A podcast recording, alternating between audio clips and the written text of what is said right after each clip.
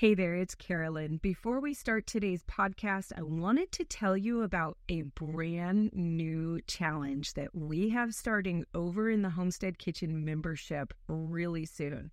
This one is all about making your very own herbal oils and culinary oils and cosmetic oils and turning them into salves and balms for your herbal medicine cabinet. If you're interested in joining me for the Herbal Oils and Salves Challenge, then go to homesteadingfamily.com forward slash podcast dash herbal oils. Again, that's homesteadingfamily.com forward slash podcast dash herbal oils. Hey, you guys, this is Josh with Homesteading Family, and welcome to this week's episode of the Pantry Chat Food for Thought. This week, we're going to be talking about must have beekeeping supplies for success. Now, as you can see, if you're listening in, you can't see, but as those of you that are here watching can see, Carolyn is not with me today. Carolyn and I are not bee experts. We have not even kept bees yet, but we're getting close to doing that in our journey. And uh, we've made a new friend with uh, Adam Martin of Bee Kept. And so he's joining me today, and he's going to give us some tips on things that you must have, along with some other tips, probably as we talk it through, uh, in case you're thinking about starting to keep bees. Um, but first off, let's get to know Adam a little bit. So, Adam and Leslie Martin are the owners of Bee Kept, located in Culleoka, Tennessee. Uh, now, after failing miserably in their first season of beekeeping, they use those failures as opportunities to learn outside of the bee box methods. By season two, they changed their beekeeping method and mindset and utilized more natural and sustainable methods of beekeeping. This natural approach allows the bees to be bees, and that's something that is really interesting and exciting to me. The honeybees do the work of foraging, collecting pollen and nectar, and producing that wonderful superfood that we all love honey. The bees are not fed sugar water or treated for pests, especially varroa mites. The goal is strong, healthy colonies that can survive without much intervention. That is my kind of beekeeping. It sounds like it's good for the bees, it's better honey for us. And in the end, it sounds like it's less work. So I'll be excited to dive into that with you, Adam. But um, first of all, Carol and I usually like to do a little chit chat and just see what's going on. And I know a lot of us have been dealing with uh, the cold this winter. And uh, how did that hit you guys down in Tennessee? Yeah, so we just uh, we're just recovering from a, an ice cold week, like most everybody in America. Uh, we got down below zero, and that's not common for here. Um, this is the second year in a row where we've had one of these polar vortexes come down here, and uh, it's uh, it's been difficult. You know, the the when you've got you know when you've got lots of animals and livestock, we've got dairy cows, and you know we've got all mm-hmm. kinds of things going on. Um, so just to go out in that weather um, every day to milk and to uh, bust up ice to make sure your animals have got water, um, and then to make sure your place is thawed out and that you're not, you know, you don't have frozen pipes and um, you know, things like that. And and then when you do have frozen pipes, trying to figure out how to thaw them out and take a hot shower and you know uh, melt ice and just all those things. It's just nonstop. So, uh, but now we've got mud season. In about a 48 hour period, we went from you know sub sub freezing temperatures to 50 degrees and raining. It's supposed to rain an inch and a half tonight and uh, we went from ice farmers to mud farmers. So you know it's exciting here in Middle Tennessee, and uh, we'll figure it out. It's uh, it's the fun of homesteading and farming and, and just doing the thing, and, and we love it and we enjoy it. We wouldn't rather be doing anything else. Oh man, that's it. You know, it, it uh, homesteading does keep us a little closer to nature, and and you never know what nature's going to throw at you, but it teaches us to adapt and roll with the punches. And I think that's good. I think that's a good thing. What about your bees, man? How did the how did the bees deal with that extreme cold? Yeah, so we always are. Um, you know, I, during the winter time, you don't do much with honeybees. You you just kind of leave them alone. Mm-hmm. Um, they go into a dormant state, um, kind of a semi hibernation. Um, their focus is to keep the temperature of the cluster uh, inside of the the hive where the queen is. They've got to keep it 64 degrees during the winter, or else they're going to perish. And so they spend all their time and energy clustered up, getting into a tight ball, vibrating to keep that temperature up. And, you know, basically as a beekeeper, uh, what I'll do during the winter is commonly when it's cold is I'll go by and just listen to the entrance. You know, I may even knock on the door a little bit and see if I can hear them inside. And if I hear them, um, then I know that they're alive and they're doing fine, and I'll just move on. But I normally do that on a fairly regular basis uh, during the winter just to check and make sure that they're doing okay. And so far, so good this winter. I haven't lost one colony. Um, I did lose one in the fall, but it was a, a really weak swarm catch that was very small going into the fall. And I kind of had a feeling they weren't going to make it. Um, but I, you know, I gave them a chance and uh, they didn't make it. But in general, um, every everybody's good. So even in these freezing temperatures, they're able to handle the obstacles, you know, they get thrown their way, even when we have adverse weather conditions and stuff like that. So, yeah, they know how to do their job. And I think, especially in your methods where you're letting them pretty much be them and you're trying to replicate an environment that is similar, you know, I know not exact, but, but similar, better insulated and whatnot, that, you know, similar to what they'd have in nature. And I'm sure that helps them out. So tell me a minute why why did you get into beekeeping and homesteading? I mean mm. the, the whole thing, but particularly beekeeping. Yeah, so we, you know, basically we made a conscious decision. Oh, it's been quite a long time ago now. It feels like a lifetime ago, but we kind of started eating healthier and cleaner. Um, we read Joel Salatin's book, "Folks, This Ain't Normal." It was about the same time Food Inc. came out. And it just seems like, you know, a lot of people were starting to wake up to the fact that we're being fed food that doesn't make us healthy. And so we just kind of started changing some things. And one of the very first things I did was I started putting honey in my coffee rather than white sugar. Hmm. I'm a candy bar coffee kind of guy, and I've been like that since I started drinking coffee. And then I've always loved honey. I've always eaten peanut butter and honey sandwiches and enjoyed honey. So um, with that said, um, that was one of the first things we we kind of started doing health healthy eating wise. Um, and honey's expensive, so when we decided we were going to homestead and raise all our own food and, and live as clean as we could, uh, bees were at the top of the list. We got chickens, we got a Great Pyrenees dog to guard those chickens, and we ordered honeybees, and uh, because we wanted that honey, and you know, it's just it's an expensive thing, and we just figured if we can raise it on our own property, why would we not do that? You know, and you know, you you can't you can't really grow sugar cane. I mean, I guess you could grow mm-hmm. sugar beets or or do some things, but really, um, to have a, a creature as neat as a honeybee do their work and bring you literally go out and gather uh, nectar, bring it back, turn it into honey, and, and do it right on your own property it was just kind of a no brainer for us. So we we just did it. We I threw myself into it head over heels, you know, um, and uh, we got into bees, and it was really just for the honey. That's the reason why we started. And uh, I I quickly fell in love with honeybees um, in general. I just I realized just the beautiful, uh, intelligent design of honeybees and it's just like your livestock you know i'm growing more and more attached to some of my cows i, I milk every day i put hands on my cows every day uh, i've got my new favorite little calf. Her name's liberty and i scratch her face every morning and she absolutely loves it. And you just start to develop that connection. And i know this is going to sound really weird but with honeybees you start to do the same thing. You you look at the colony as one entity and and when you see a baby bee you know uh, escaping out of a cell um, and you see bees working, and then you happen to see the queen one day if you're in there and you're looking and you see the queen. Um, I don't know. There's just something about it, you know. I'll pick up bees off the ground, no problem, and and and stick them back in the hive if they've you know fallen short or whatever. And you know, if I'm out walking through Leslie's garden and there's a bee on the dandelion flower, I'll put my hand underneath it and I'll let it crawl up on my hand and you know look at it for a minute and it'll fly off.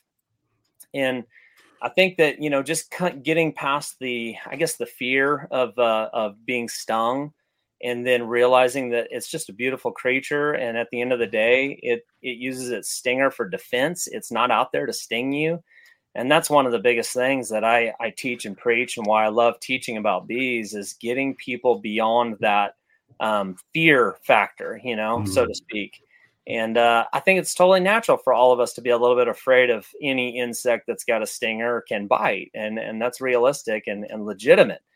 But the honeybees um, are just awesome, and if you don't do anything to harm them, they're they're going to do nothing to harm you in general.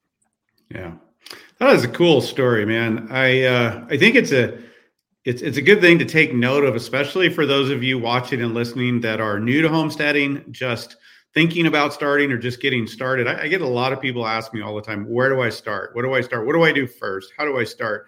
And I think Adam's story here is really cool. You know, Adam, you you you, obviously you had some things that that made a transition of a why. You know, you want to eat better, you want to eat healthier. And where'd you start? You start with something simple that you had a love for and you had a passion for and started making little changes and then that turned into an action like you can start raising your own bees and that's just a, a, great example i think of a good approach to approaching the homesteading life looking at what you're doing the changes you're making and then how do you take control of those little changes and uh, you know start to turn it into that homestead life very uh, very very cool a good way to go well hey let's get into some things about uh, equipment um, you know, for those looking to get into beekeeping, let's talk about some of the must haves. And um, let's start with hives. Obviously, you're going to keep bees, you got to have a hive. Uh, unless you're going to do uh, like the bears out there and go find a hive and swipe the honey out of it. But uh, I don't think very many of us are up for that. yeah. Uh, so t- let's talk about hives and what you recommend and why. Yeah, so you know, this is definitely a big part of it is the the uh, the hive box. Um, I started out keeping bees in vertical hives, just like basically that's orthodox conventional beekeeping in the Western world, and uh, and then found out about horizontal hives. And, and when I found out about them and I learned a little bit about them, I realized it just made total sense to me. Um, the hive style and and then the benefits to the beekeeper and the bees. And so with a horizontal hive, it is much easier on the beekeeper. And I have found out through my experiences that it's much, much easier on the bees. And so that's why I recommend uh, horizontal hives for the backyard beekeeper. And even there are some convi- or uh, sorry, there are some uh, commercial beekeepers that are now keeping bees in horizontal hives. Um, it's just a different way um, to manage the bees, but but at the end of the day, the house the hive box that these bees are sitting in uh, in a horizontal hive, it's got uh, one and a half to two inch sidewalls on it, um, compared to the vertical hives that have three eighths inch or five eighths inch um, sidewalls. And so when you think about that in a polar vortex, um, the insulating properties of something a lot thicker is going to be a lot better for those bees over the winter. And overwintering bees is the key to beekeeping, uh, su- successful beekeeping if you can't get a colony through the winter, if they can't get themselves through the winter, then then you basically have nothing. So mm-hmm. if you mm-hmm. catch bees in, in in swarm season on March 1st, you really don't have anything until about a year later, uh, that next March 1st. And if those bees have survived that first winter, then now you've got something and you've got honey in there that you can start taking and you've got good resilient bees that are gonna that are gonna overwinter and be fine. Um, but that that hive box really does make a difference. Um, as far as the beekeeper, how it benefits the beekeeper is that it's less wear and tear on your body. Uh, I'm not getting any younger, and I'm a backyard beekeeper. You know, I'm not a yeah. None of us are, unfortunately. uh, you know, and you just um, with the vertical hives, the the boxes themselves full of honey can weigh 40, 50, 60, 80 pounds. Um, and when you go to do a hive inspection, you've got to pull those boxes off and set them aside. And as a hive grows, you stack those boxes up vertically and you continue to grow. Well, it, it just real quick, it, it's for me right now, and I feel like I'm in fairly decent shape at 50 years old, but uh, I don't want to do it. I honestly don't. And I have done it. And uh, it's really hard on your body. So hmm. when you go to the horizontal hive, the most you're ever lifting is one frame at a time. And you're inspecting that frame and you're putting it back in. And so, you know, you're lifting maximum eight, 10 pounds possibly, mm-hmm. which is awesome because that makes beekeeping available to a to a really large group of people. And I, you know, we basically say that anybody can keep bees. Um, I know that there's uh, veteran groups out there that, you know, probably disabled veterans that are able to get into bees through using horizontal hives because they they're able to do it you know Yeah, they don't um, have to move those boxes, those heavy boxes around and stack them up and unstack them to access the bees and check on them and harvest the honey and everything. Yeah, I know guys that use ladders, you know, and they're these are older retired guys getting in their 70s and 80s that are using ladders to go up and pull a 50 pound box of honey off of a hive. Wow. And, uh, I just I, I, see that as a recipe for disaster for me for sure. Um, and I just feel like with horizontal hives, it's just much more accessible for the for the backyard beekeeper and the homesteader um, to handle bees in a horizontal hive versus a vertical hive. Yeah. Well, makes sense to me. You've got me sold on that alone. I'm 52, got some some damage to my lower back, and yeah, and uh, I don't want to be throwing those around either, uh, moving that kind of weight any more than I have to. So I like that. That's a low barrier to entry. Um, let's talk about frames for a minute. I know you need frames. Any any particulars? Any minimum, maximum, and anything you know in general? People need to know about frames. Yeah, so that really is one of the first things that you've got to decide on is frame style. And and really there's two different frame styles. There's Langstroth Actually, I take that back. There's a lot of frame styles out there. Uh, man has been making removable frames, all kinds of different sizes, all over the world for the last 200 years. Uh, but here in the Western world, there's really um, two main frame styles, and that is Langstroth, which is the American. Um, Langstroth is the one that developed modern beekeeping in America in about the 1850s. And then there's Layens. George Layens was a Frenchman, and he developed a removable frame in Europe, in France, in the 1850s, about the same time frame.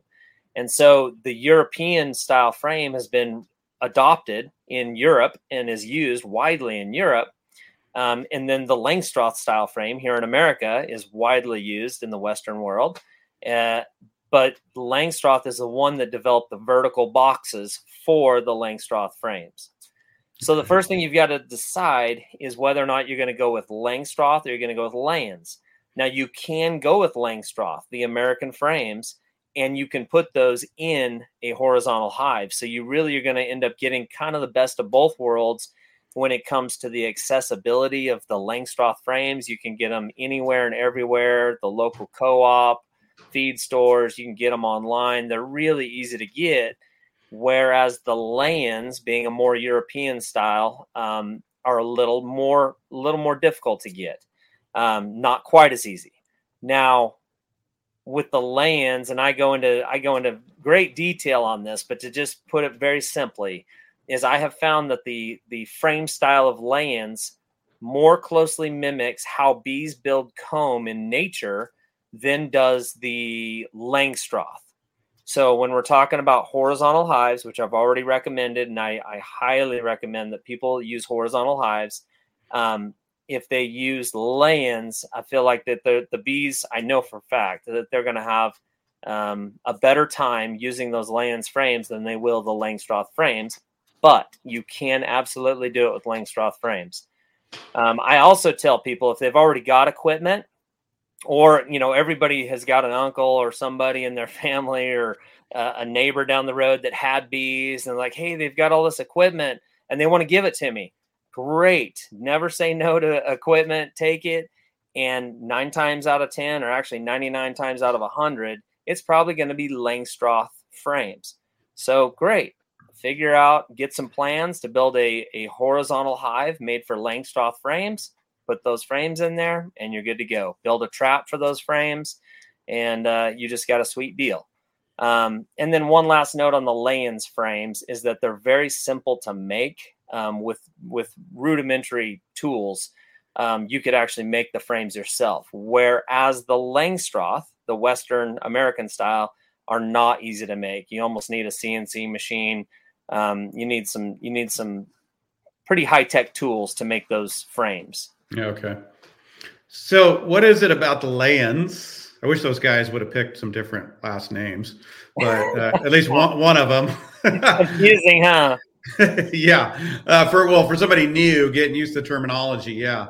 yeah. Um, but the layens you're saying is uh, you feel mimics the natural, you know, honeycomb, the way they way the bees build a honeycomb. Can you can you tell us a little bit like what is it about the Layens that that is you feel is a little more natural? Yeah, I can. Um, to put it simply, that when, when bees build comb, like inside of a hollowed out tree, that's intelligent design. So I always go back to the tree and and God's design. When they start building, they start at the top of that hollowed out, you know, hole in the tree, and they start drawing combs and they draw them straight down with gravity. And if you think about that hollowed out tree, you know, they're they're usually skinny. That void is not going to be super wide um, mm-hmm. for the most part. And so I have found bees in trees. I actually did a cutout on a tree, and I have some awesome pictures and video of that. Um, but the the combs were were probably I'd say ten to twelve inches wide, but they were like three feet long. And so the mm. bees were building with gravity. They continued to build down as they needed comb. And then what they what they do naturally is they start storing their honey across the top of the the comb and then underneath it is where they have their brood nest and that's where the baby bees the queen hang out and that way when they go into winter they will move up into the honey that's right above them and that's what they'll feed on for the winter so with langstroth frames those frames are actually 19 inches inches wide uh, they're a lot wider than the Layens frames i don't the, the measurement is about 14 inches i believe um, so the Layens frame is actually skinnier, which close more closely mimics what's happening in in intelligent design. And then also the Layens frame is longer. I think it's it's 16 inches, whereas the Langstroth deep frame is only about 10 inches. Okay. So that that frame style is is a lot closer to what bees are doing in a tree. And then, you know, I let people know. I've got tons of pictures as well um, when the bees build their combs, their brood combs um, on those Layens frames, they do put about a four to five inch honey rainbow over the top of the brood nest. And that honey rainbow right there is enough for that the bees on that frame to survive the winter. And so, whereas when you've got the Langstroth frame that's wide and, and shallow, they'll put honey in the corners, but they don't have that honey rainbow over the top. ah. Yeah. So what they actually have to do, and they do do this, is they actually they actually move out to honey. They'll go get honey and bring it back to the nest. So on those warm days, they'll actually come go get honey in the frame or in the box and bring it back to the brood nest and feed everybody or pack it in the cells. So it's almost like instead of going out and foraging in the wintertime, they know they've got to stay inside. But if we have a nice 50, 60 degree day, they're going to be working inside of that hive. And if they know they're getting low on stores, they'll go get that honey and bring it back. Or the bees will actually kind of move over to that honey. Yeah. Interesting. That's a, I mean, that's a somewhat subtle difference, but that makes a big difference in the energy consumption and movement of the bee during winter. I mean, you know, we're both familiar with permaculture and we're always trying to lessen, right, our our movement from point A to point B and consolidate our efforts. You you consume less time and energy. And so um, what you're saying about those Layens, those bees have more food right there naturally where they're at, and they're not having to leave their comb uh, that they're responsible for and move around as much to get heat, which means they're going to stay gathered up, right, and keep their even their heat um, centralized. They start breaking up, moving around. I, they're they're going to lose a little bit more heat besides having using more energy. That is that's that's fascinating to me. Yeah, I mean, really, it is all about making them, you know, because we're stewards of the bees, we're stewards mm-hmm. of the mm-hmm. cows, we're stewards of all of this. So you know how do i make them as efficient as possible you know to improve that survivability rate over the winter time and just give them the the the best possible scenario that they can have you know while they're in my care? And yeah. and i'm trying to get as close to that hollowed out tree as i can and, and do my best. And i really mm-hmm. believe the closer that we get to it and the more simple that we keep things the better off it's going to be for the bees. I like it Okay, so we got a bit of list, so let's keep going. Feeders. Um, do you do you need feeders for your system? Why or why not? So I say no, and the reason is because I don't feed bees sugar water, and I, I won't do it. Um, I refuse to do it. If good if for my, you.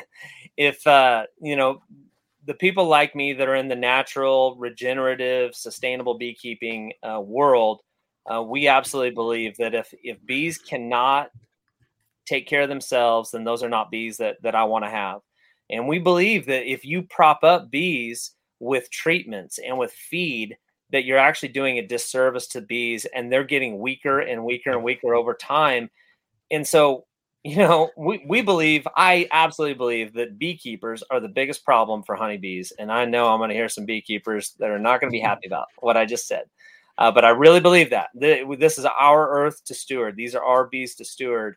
And I think that we've done a poor job of it. Um, and so when it comes to feeding, you know you can you can get a feeder if it gives you some peace of mind or whatever and have it ready to go for some scenario that you come up with um, but at the end of the day you know uh, if it was an emergency i could see you know taking a spoonful of honey and sticking it through the front door of the hive you know in the middle of you know winter if i thought that they were running short or something like that there's there's all kinds of other things you can do. You can store once you get established, you can store some honey frames in the freezer and have them ready to go for a colony that you thought they were just barely going to make it or something, you know.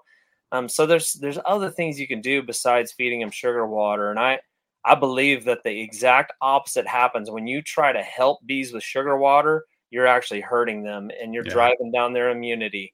And uh, it's the same thing with us. Uh, you know, if you are not feeling well, I would not give you a big, huge uh, glass of Tang, even though it's got vitamin C in it, and let you shotgun that because I don't think it would help your your cold and your immune system. You know. Yeah.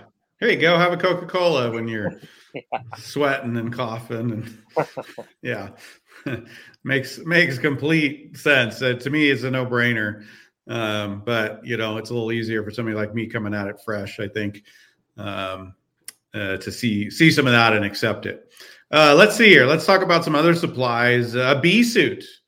Um, you know, seems like you'd want a bee suit. Is this uh, necessary or luxury, or how does that fit in for you?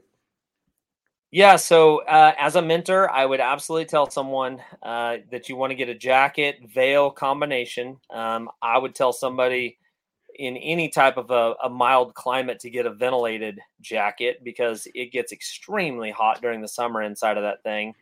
Uh, but for new beekeepers, and I totally, I, I, I believe this, you know, that that they should start out with a full jacket that has a veil attached to it, um, and they should also have gloves. They should wear, at the very minimum, latex gloves. And I really like latex gloves because you have some dexterity. You'll feel a honeybee underneath your finger when you're touching a frame, and you won't smash it. If you've got thick leather gloves on, which is what is commonly sold to new beekeepers um, you know, it adds a lot of protection, but you can't feel bees underneath your fingers. And as soon as you start to smash or squish or pinch bees, they put off an alert pheromone and other bees get agitated. And next thing you know, you're not having a very fun experience. And neither are the bees, you know. Um, mm-hmm. it, it, it's pretty, uh, it gets to you a little bit when you hear bees, you know, buzzing and, and hitting your veil and they're trying to get to you because you have offended them. Um, so you know the, the the latex gloves really do help with that type of protection. That's what I would say to do. Um, but if you want to get leather gloves and, and start like that, you totally can. The latex gloves is that? I mean, why wouldn't people use those? Are those not sting proof? Is that the main reason? Or I mean, it seems like if that gives you better dexterity and control, um, and going to help you not smash the bees, that seems like the way to go. Uh, yeah, it, it, uh, I think it is absolutely the way to go. Um, they're easy to find and easy to get unless you have a latex allergy, and then you can find I think nitrile or some of the other gloves that they have out there. Uh, but the bees won't actually sting you through those gloves, believe it or not. Um, they cool. they they don't sting through those things, so they really do work well. And uh, I mean, if you smashed a bee maybe and you rammed that stinger into your finger, maybe it would go through the latex, but in general, when I've used them and when I've seen other people use them, there has been no issues with that. So I would highly recommend the latex gloves. Okay. So you mentioned a jacket, gloves, and a veil. What what about pants and boots or anything? Any, anything special you need to do there? it's totally up to you. Uh, you know, you can dress up like the Michelin Man and and you can duct tape everything shut. You know, I want I want people to be comfortable. So if you feel like you should be dressed head to toe and you want to put some boots on and duct tape the bottoms, I've got friends that that's what they do, and and that's totally fine. I'm totally good with it. I do know that the longer that you keep bees, the more that you're going to be comfortable with the bees and, and you're going to learn how to be really smooth and, and careful and you know you, you want to take care of the bees you, you know what to do to not hurt them and to not offend them and so you can start out with all of that stuff. You can get the pants and the boots and the jacket and the veil. Um, but you'll you might get to a point like me where and it's probably out of laziness sort of but i just i don't like wearing stuff and it gets hot and humid here in, in tennessee. And so most of the time I will keep bees with my hat and my glasses on, and that's it because I don't want to get stung in the face um, or in the eye. Um, and you know, I've got enough experience now, and I'm comfortable enough now to where I'm confident that that I'm not going to have any issues. Okay. All right. Well, let's see. You're also going to need a smoker. Any any anything people should know about buying the right smoker? quality smoker and what else to get with it. So I definitely have an opinion on this, just like everything nah. else. Uh, yeah, I know it. Uh, made in the USA. That's all I can say. Uh, is a great company, American company. They've been making smokers for I probably since smokers were invented. I mean, 150 years or something. Um, you can also go online. I, I, buy smokers off of eBay, or I'll find them in an antique store or at a yard sale. Um, a good made in the USA smoker, even used, is probably going to cost you 35 $40. But if you go to Tractor Supply, you're going to spend the same that same type of money for something made in China, um, and it's not going to work as good. I, have already I started out with one of those because I'm kind of thrifty, and uh, I didn't like it at all, and, and, it did not work near as good as the made in the USA ones. So even if you bought a hundred year old smoker off of eBay, uh, as long as it's functioning, I think that you'd be good to go with that. So made in the USA. Nice. So I've got a Hive tool on my list. What is a Hive tool for? So Hive tool's got a lot of functions, and it's definitely essential. Uh, if I don't have one in my hand, I've always got a pocket knife, and so I can get by with a pocket knife for a second. But the the Hive tool really does help a lot. Um, it's usually got a sharp edge on both ends, or at least on one end, and you can use that to scrape. You can use it to stick between the frames. Um, the bees they propolis everything, and propolis is bee glue, and that bee glue gets hard, and so sometimes it's hard to get frames to to break loose because they're stuck together, hmm. um, or you've got cover boards or something that are stuck to the top. Um, the bees glue everything shut to keep out pests and and to uh, to keep it nice and sealed and a nice sterile environment, healthy environment for them. Um, and so that hive tool is really essential. Um, the one that I have that we sell, uh, I've I really like it a lot. It has a J hook on it, and then it has a flat bar at the end of it. And I use that J hook a lot to to pry up on a frame if it's really stuck. Um, so I, it's the Hive tool is definitely essential. Um, I don't have an opinion as far as like you know which one to get. I would say just pick the one that you think looks like something you'd use and and do it you know do it that way. Cool. Uh, you guys that are watching and listening, we'll get you uh, a link to the blog post page, and we'll get you some resources on that blog post page to help you. You don't have to go searching around everywhere. We'll try to collect them for you in one spot if you want to go check those out. Um, this is one I didn't, I don't know anything about. I hadn't even heard about. It's a bee brush. Um, yeah, what is a bee brush? I've got an opinion on that too. Uh, I'm telling you, you know, growing up in California, they talked about we learned gold rush history, and they yeah. talked about the people that made you know a million dollars during the gold rush were the people selling shovels. Right. Well, I'm of the opinion in the bee industry that there's a lot of people making millions of dollars on things that you probably don't need. and a bee brush might very well be one of those. Uh, we, I can't remember where I heard it, but we joke about it that it's called the bee agitator. And so if you want to get your bees super upset, then pull that brush out and start brushing those bees off of a frame and, and you'll find out what what upset and offended bees are like. So, you know, it I don't know why, you know, people use it and they'll they'll use it to brush bees off of a frame. Like if you were going to pull a honey frame and you had bees that were all over that honey frame, you know, and you wanted to pull it to extract it, um, then you could use that bee brush basically to brush those bees off. Uh, okay. Uh, that's the main reason to use it. I literally, if you, so bees have 100 times our sense of smell, and I don't use gloves. Um, so a lot of times I can literally just put my hand or put my fingers anywhere near the bees if I want them to move, and they will get away from my fingers. They'll smell they'll smell me and they'll get away from me. Um, another thing that you can do, and I suggest that you have a veil on anytime you do this. Um, I do it without a veil on because I'm crazy. Uh, but you can move bees out of the way by blowing on them with your breath because again, okay. they have a hundred times our sense of smell. So if I wanted to get bees to move, I could just blow on a frame and get them to move and even fly away. Um, so the the bee brush to me is not an essential tool. If you want to get one and have it in the in the tool bag for just in case you think you might need it for something, that's totally fine. But uh, I don't I don't recommend it in one way or another. Hmm. What about a? And I know I, I know probably the first response, but what about using the smoker to move the bees off of the comb? Yeah, and it, and is and is smoked honey a thing? smoked honey is definitely a thing. If you smoke too much, uh, you'll definitely get some smoky flavors in your honey, which is pretty funny. I, have had that happen. Um, you know, capped honey has a wax cap literally over mm. the honey, and yeah. so it's protected. Uh, but if you were blowing a smoker, and let's say there was a lot of ash coming out of that smoker, mm. then that mm. ash could get into your box and definitely give a smoky uh, smoky flavor to your honey. If you were to extract it and that was to get into your honey, um, you might taste a little bit of that ash. So I would think about that. Um, you know, when you're, you don't want to over smoke really. But yeah. basically, back to your point, is I absolutely use my smoker to move bees off of a frame, especially if I'm pulling honey frames and I'm walking to an ice chest to put those frames in and lock it down to keep the bees from coming and stealing all my honey.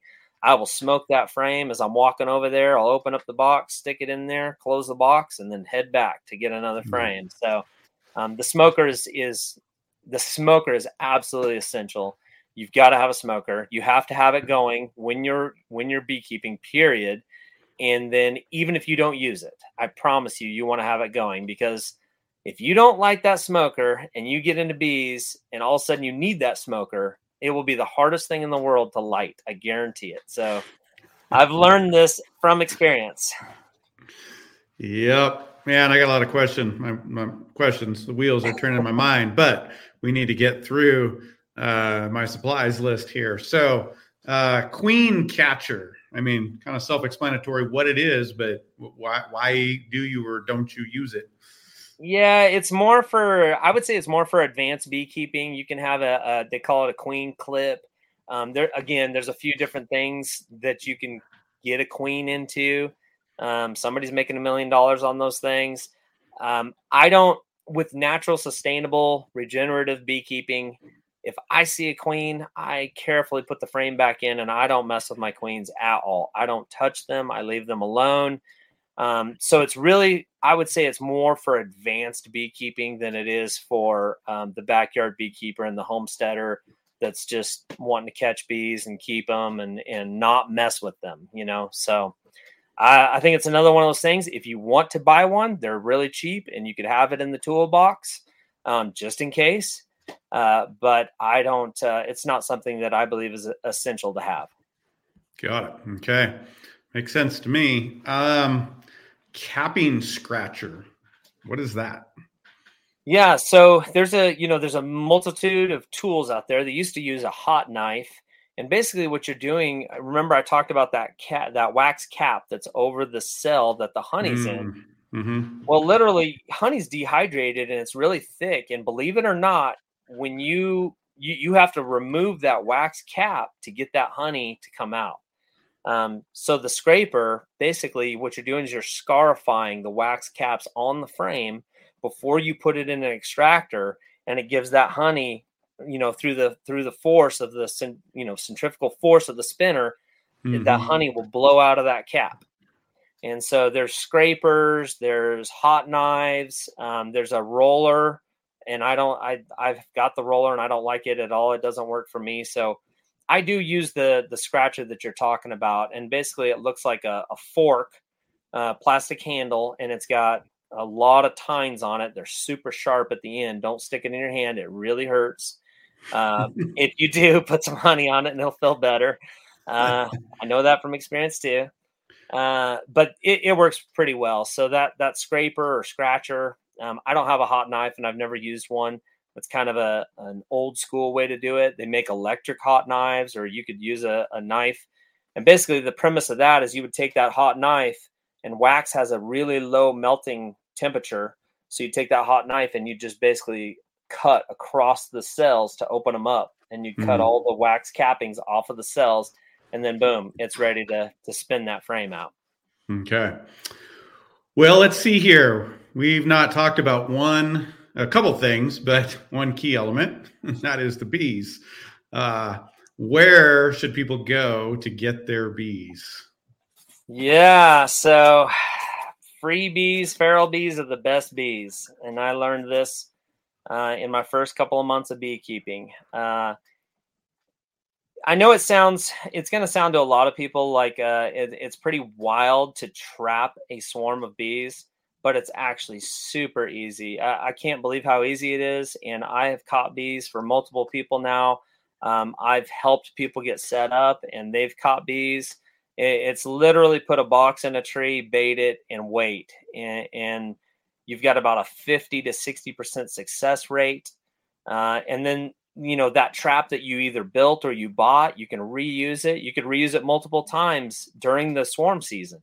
And then you could use it next year and, and that's really the the sustainable um, part of, of what I do and what I teach and preach is swarm trapping um, rather than buying bees.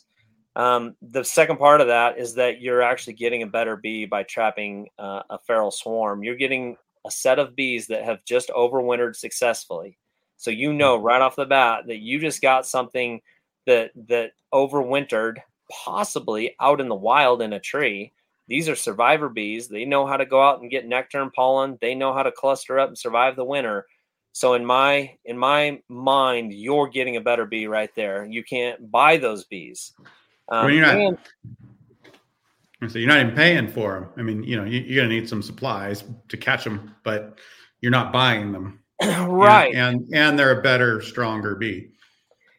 Yeah, so you know you're going to put in some work, and you're going to either build or, or buy a swarm trap. But like I said, it's something that that that's reusable.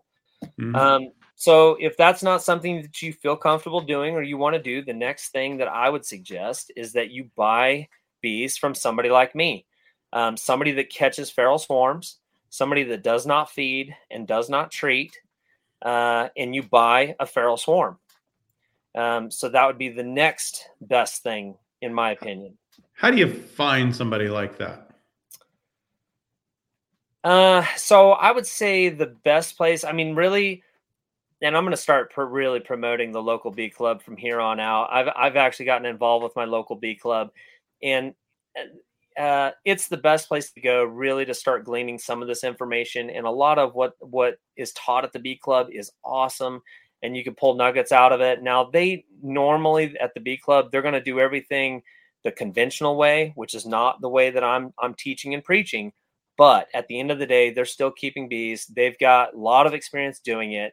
And then if you just start to ask some questions um, based on what you've learned from me and from natural sustainable beekeeping, you're going to find somebody in that group i guarantee it that's going to be open to talking to you and and maybe somebody that's already doing exactly the same thing. And they right there they may say and, and i had this happen here locally um, that they've been keeping bees for 30 years and that they've never fed or, or treated just because they didn't want to. And maybe they're keeping them in vertical hives maybe they're not doing the horizontal hive thing but you know right then and there that those are bees that are good bees they're not fed they're not treated and uh, and then they may tell you right then and there yeah i just i don't split my hives i just catch my own swarms. And so now the the lights should be going off for you that that this is somebody i need to uh, have as my mentor locally uh, and that this is the person i need to get bees from. So if you find that person you really have found gold. Um, the other thing i would say to do is you know you can jump on facebook and there's a ton of uh, groups on there natural you know beekeeping groups um, horizontal hive beekeeping groups Layens beekeeping groups and you can just pop on there and just start asking the questions and say i live in timbuktu idaho. Is there anybody near me that's keeping bees and uh, and see what they say you know and then right there um, the World Wide Web is it can be uh, good for some things, and so you can jump on there and, and maybe find somebody that's closer to you. Um, so that would that would nice. be that would be how I'd do it.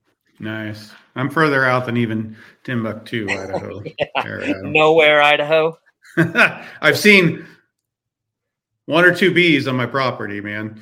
That's uh, good. That's it. That's it. We're we're fairly isolated, and uh, I'm going to talk to you about that off the air a little bit. But um, well, good. That that is some good information. One last thing we haven't covered, and it's not on my list, but that is uh, harvesting the honey supplies. And I mean, most of us that are going to do this do want to harvest the honey. And um, so I don't have a list here. What are some of the key things for your your way of doing things uh, that we're going to need to harvest that honey? I'm glad you asked. I was actually uh, ahead of you on that one. I was I was hoping you were going to ask me that. Good. Um, so yeah, we when we go back to the frame style, that's kind of one of the first things we've got to think about is is what frame we're going to be using. Um, and the reason is is because Layens, which is that European style frame I talked about, which is how I prefer to keep bees, even though I have both. Um, I think that the bees do better in there, but Layens extractors are a little harder to come by. Um, you can find them, uh, horizontalhives.com specifically. Um, I know that they sell the Layens extractors. And the beautiful thing about that extractor is you could also put Langstroth frames in that extractor and extract, you know, that way. Um, there's all kinds of different extractors from two frame hand crank manual extractors to, you know, big fancy put 32 frames in it and, uh, you know, electric motor and, and costs a lot of money um, and extract that way.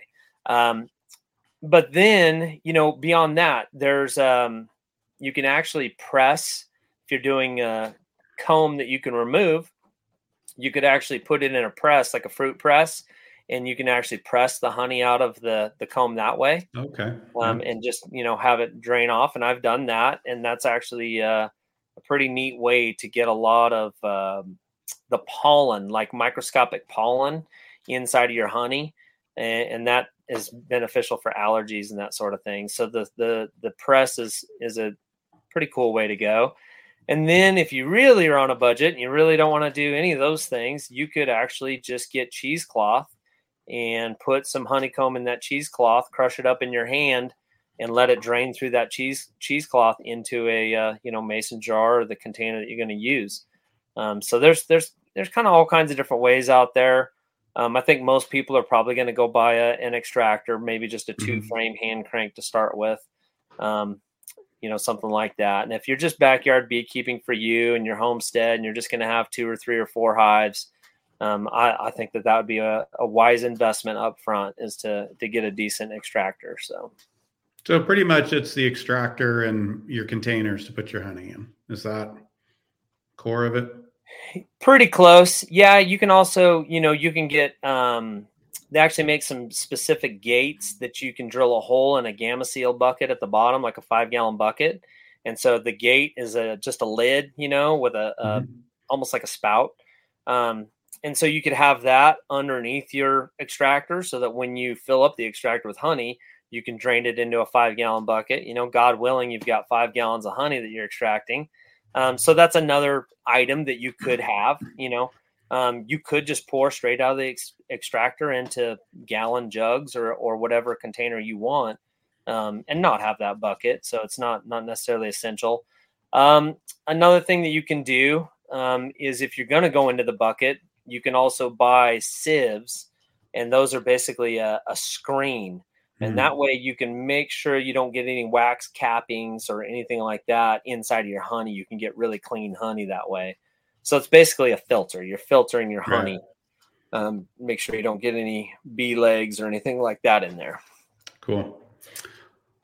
Um, how many frames in a horizontal hive, and about how much honey would you expect to get in one extraction or one season from one horizontal hive? Like how many frames in there on average? I know probably depending on the season, there's some fluctuations, but but say you can hold X amount of frames and extract those? What does that look like? How many frames you working with, and about how much honey? What's the range you can expect? So the Langstroth long horizontal hives, um, they hold 31 deep frames, Langstroth frames, and um, I have had some of my colonies get that big, and when they're that big, they they can produce a massive amount of honey. Um, a massive amount of honey to me would be about 100 pounds, and that would be for a season. You know, after um, after they've been established for a year. That's out of one hive. That's one horizontal hive. Correct. Okay.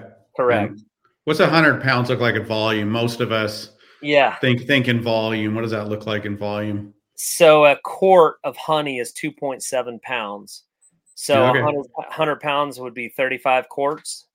Yeah. So divided by four, you'd have what, eight gallons? Yeah, somewhere around there. Yeah. I'm just doing some rough math, but yep, yeah, yep. I mean, and that would be that would be exceptional for sure. A hundred pounds, and that would be you know you managing the it well and staying ahead right. of them and making sure that they're they're good to go and and it's possible. It's entirely possible. Um, yeah. And then I would say with the Layens, the the hives that I build um, are 17 frame. Uh, you can go bigger, you can go smaller. I've got some 14 frame Layens, and then I think yeah, I do have a 20 frame that a buddy of mine built for me, and um, you can go, you know, you the kind of the sky's the limit. Um, but there does come a point where it's just like, you know, that you're never going to have a colony that big, basically. So there's not really a reason to do 25 or 30 Layens frames, you know? Yeah. Um, cool. So the 17 frame Layens is kind of the sweet spot that we found. We feel like it's kind of the right size for for just a big, uh, thriving, you know, colony of bees. Um, if I was going to build one bigger, I'd probably go to 20 and, and call it good right there. I probably wouldn't go any bigger than that.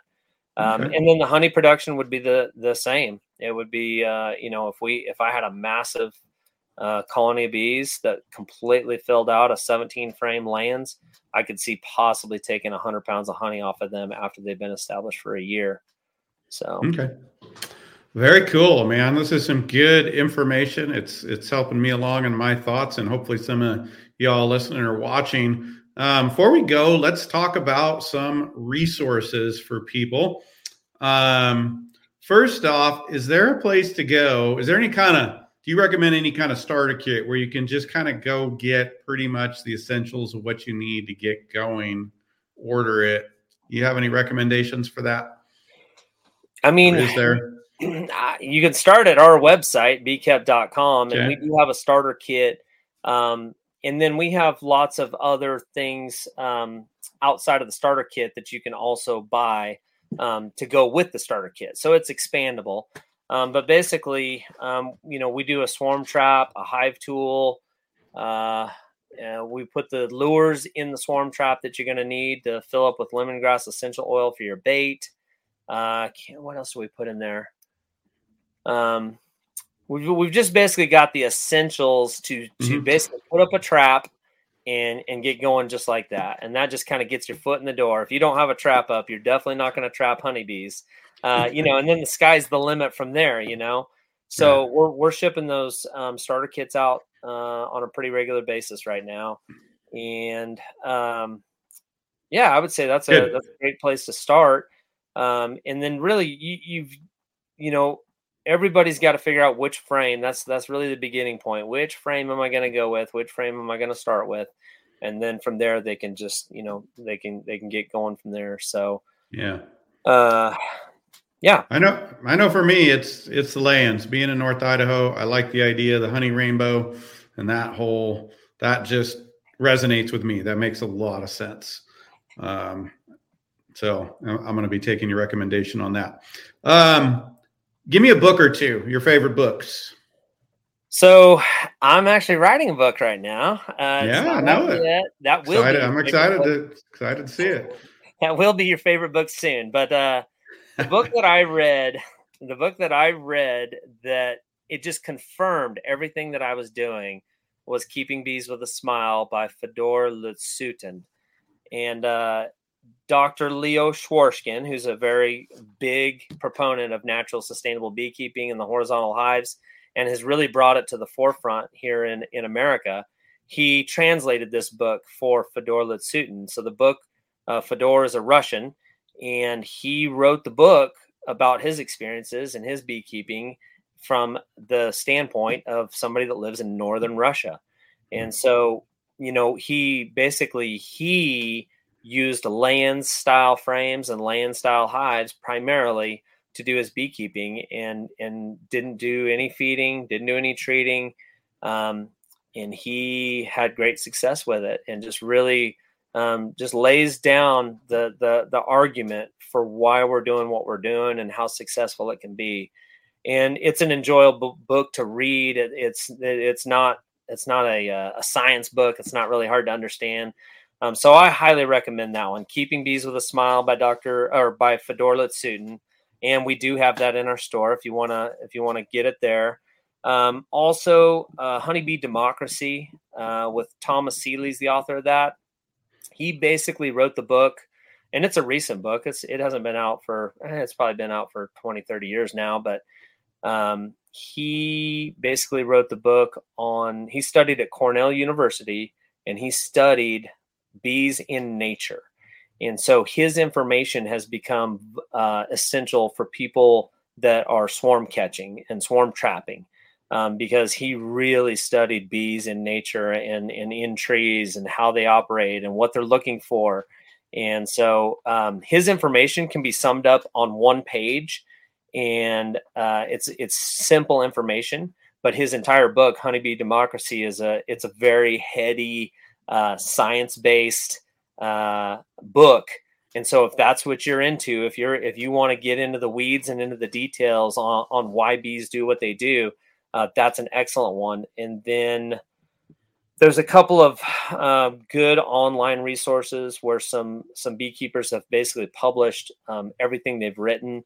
Uh, Michael Bush with Bush Farms, he is a big pro- proponent of small cell um, bees, which is basically allowing the bees to build their own natural comb. Um, the bees become smaller over time and that's actually beneficial to the bees for resisting varroa mites. Um, his information will be somewhat heady, but uh, his breakthroughs have really been on studying. Uh, he has one essay or one one article called Bee Math, and he was able to really lay down how long it takes a bee to hatch out, how long it takes a queen to hatch out, and and and some of those things, and those can become very critical for the beekeeper when you are when you're realizing what's going on in that hive and you want you're wanting to pay attention and, and see what's you know it, it, just really helps. His information really helps. And then the last one i've got is kirk webster um, kirkwebster.com and he is a commercial beekeeper uh, up in vermont which is a difficult place to keep bees and he is a uh, feed free treatment free commercial beekeeper. So there'd be lots of information there. Again, he has everything written out on his website, articles. And so his information and Michael Bush's information is free right there online. Um, I know Michael Bush put it his into a book that you could buy the book if you wanted to have it all inside a, a, a cover, you know. Mm-hmm. Uh, but their their information is great information if you want to get into the weeds. Um, my book that I'm hoping is going to come out here pretty soon. I'm just about got it wrapped up uh, you know, it's really going to be it's really going to be geared towards the homesteader, and that's why I'm super excited about it. I'm super excited about what y'all are doing. Um, that it, you know, this is what I've done. You know, I'm a homesteader, and so I I know the struggles of a homestead, and I know what we're all striving to do, and and that we're we're trying to have less inputs. And so I really I know my book is going to speak to homesteaders specifically um, because that's what we do and that's why we do what we do. And so uh, it's going to be lots of funny stories. I'm going to have lots of, you know, some, some, some good, simple information in there. Um, I'm all about letting the bees be bees. And, and I believe that the bees know how to be bees better than we know how to be bees. And so, uh, I'm I'm going to teach and preach all day long that if we can just get out of the way and let them do what God designed them to do, that they will be just fine. And uh, if we can have a, a mutually beneficial relationship with them and get some honey out of the deal, I think it's a win win. Right on. I do too. And um, as we're closing here, let people know where can people connect with you. Where, where do you want people to go to connect with you? What are the different avenues to engage? So we've got the website beekept.com. Um, we've got Facebook and Instagram, and my wife is uh, she's she's really enjoying the the creative side of of doing that. So she makes posts that are great all the time, get people thinking, and just we've got a lot of cool videos and pictures, and we're just constantly creating. You know, um, that's one of the things. Just circling back to the beginning. Uh, I didn't realize when I started doing this, when I when we ordered our first packages, my whole thought process was honey. Uh, but when I got into it, I just I fell in love with the bees. I honestly did, and so you know we just we love what we're doing, um, and we just love sharing it with everybody. So you know Instagram, Facebook, our website, and uh, we just uh, we'd love to hear from y'all. Uh, we've also got an online um, remote mentorship program that we started because there's not that many mentors out there um, teaching what I'm teaching, and so it's very important to get a mentor. And even if you know, if even if you can get somebody locally that's not going to do bees exactly like you, that's great. But we've set up an online uh, mentorship program, and we have a, a monthly bee club meeting and then uh, people that are in the membership they're able to text me call me email me about any questions any issues that they have with their own bees um, and just basically you know have access to me all the time as far as bees go because things come up you know when you're a beekeeper and you want to bounce it off of somebody. And um, so i'm just right there ready to go if, if anybody calls me and, and has a question. So um, you can check that out on our website. Um, i think that's i think that covered it Cool. Well, almost. You've got uh, Kept Boot Camp. So if you guys want to take classes online, you can go check them out. I assume that's at uh, your website, Adam, beekept.com. Yeah. Yeah, that's really one of the biggest things we do do. Thank you for bringing that up. Um, swarm season starts about March 1st uh, here in Middle Tennessee, and that mm-hmm. is when we start our boot camps and then we start our weekly classes we do homeschool classes, classes for church groups, um, families, individuals. Um, so we've got a whole schedule there online at beekept.com. And then the boot camps are usually on Saturdays. Um, we do about a five hour hands on. Uh, I teach you everything I do from A to Z and we get into the bees. You get you get your hands on bees and and I get you over that fear factor and we just have a ton of fun and uh, and you walk away very confident and ready to get after it, and uh, it's it's a good time. So if you're anywhere near here, uh, from March till probably June, July, uh, we'll be having those boot camps, and then we'll take a little break for the summer um, when it's too hot and the bees are are not super happy. Uh, when it's super hot and they have nothing to eat, but then we'll get back to it probably about September, October. Um, we'll have about another eight weeks of boot camps. So very cool. Well, and if you can't make it to an in person class, we teamed up with Adam at the School of Traditional Skills, and he's got a great class there as well that takes you through the whole journey uh, if you want to do the online experience. So, a lot of places to connect and learn. I want you guys to go check out Adam and and what he's doing. Um, it's he's who I'm going to be following for the next few years as I enter my bee journey, and um, so we'll all look forward to growing together. Um, that's it for today, you guys. We're out of time. This has been a great session. Adam, so cool hanging out with you. Thanks for coming and sharing your knowledge and your perspective with us. Really appreciate you. And uh, everybody else, we'll see you soon. Goodbye. Thanks for listening to this episode of the Pantry Chat Food for Thought. If you've enjoyed this episode, please subscribe, rate, and review. To view the show notes and any other resources mentioned on this episode, you can learn more at homesteadingfamily.com slash podcast. We'll see you soon. Goodbye.